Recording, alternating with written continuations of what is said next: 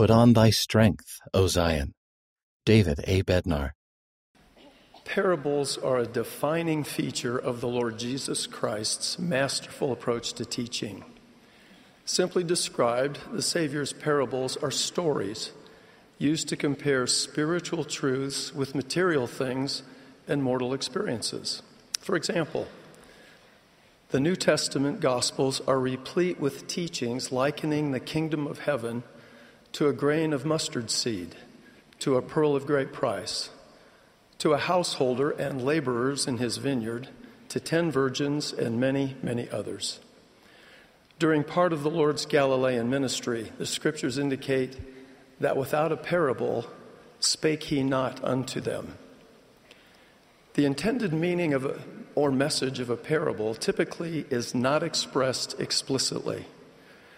Rather, the story only conveys divine truth to a receiver in proportion to his or her faith in God, personal spiritual preparation, and willingness to learn.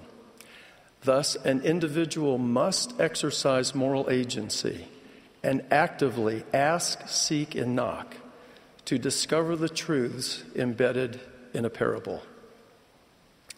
I earnestly pray that the Holy Ghost will enlighten each of us as we now consider the importance of the parable of the royal marriage feast.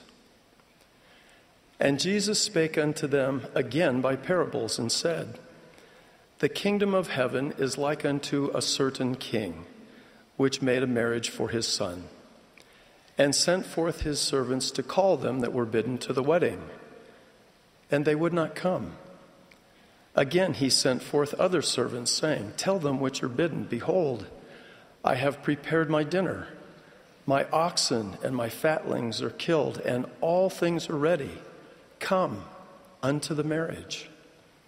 But they made light of it and went their ways, one to his farm, another to his merchandise. In ancient times, one of the most joyous occasions in Jewish life was a wedding celebration, an event that would span a week or even two. Such an event required extensive planning, and guests were informed far in advance with a reminder sent on the opening day of the festivities. An invitation from a king to his subjects to a wedding such as this was essentially considered a command. Yet, many of the bidden guests in this parable did not come. The refusal to attend the king's feast was a deliberate act of rebellion against royal authority and a personal indignity against both the reigning sovereign and his son. The turning away by one man to his farm and by another to his business interests reflect their misguided priorities and total disregard of the king's will. The parable continues then saith he to his servants, The wedding is ready, but they which were bidden were not worthy. Go ye therefore into the highways, and as many as ye shall find, bid to the marriage. So those servants went out into the highways and gathered together all as many as they found, both bad and good.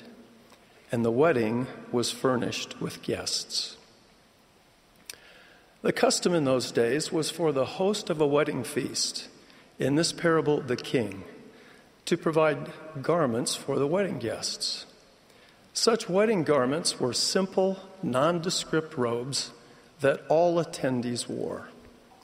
In this way, rank and station were eliminated, and everyone at the feast could mingle as equals. People invited from the highways to attend the wedding would not have had the time or means to procure appropriate attire in preparation for the event. Consequently, the king likely gave guests the garments from his own wardrobe. Everyone was given the opportunity to clothe themselves in the garments of royalty. As the king entered the wedding hall, he surveyed the audience and immediately noticed that one conspicuous guest was not wearing a wedding garment. The man was brought forward, and the king asked, Friend, how camest thou in hither, not having a wedding garment? And he was speechless.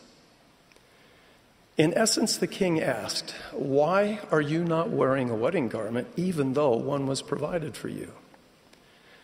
The man obviously was not dressed properly for this special occasion. And the phrase, and he was speechless, indicates that the man was without excuse. Elder James E. Talmage provides this instructive commentary about the significance of the man's actions.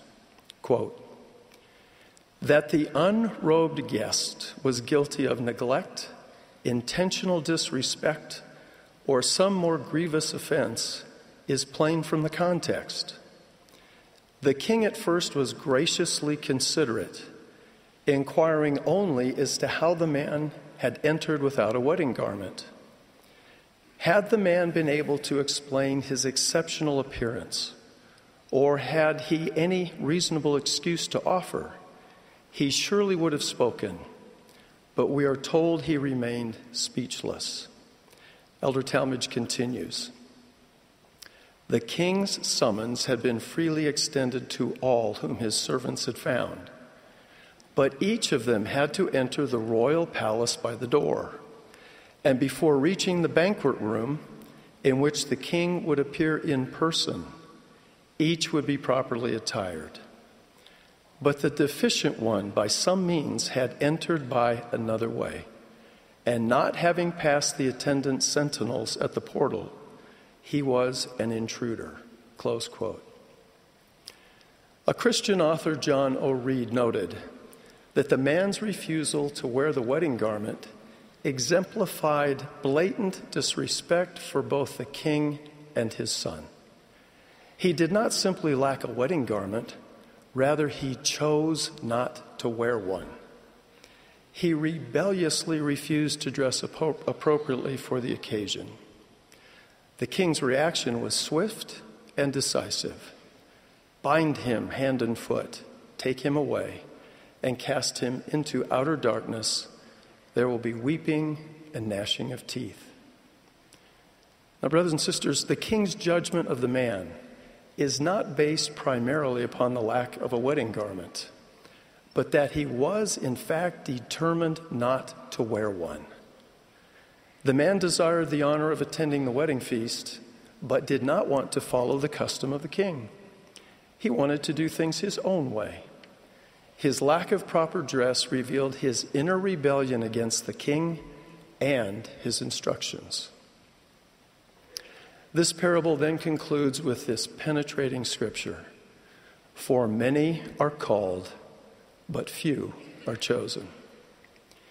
Interestingly, the prophet Joseph Smith made the following adjustment to this verse from Matthew in his inspired translation of the Bible.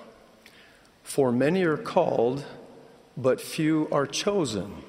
Wherefore, all do not have on the wedding garment.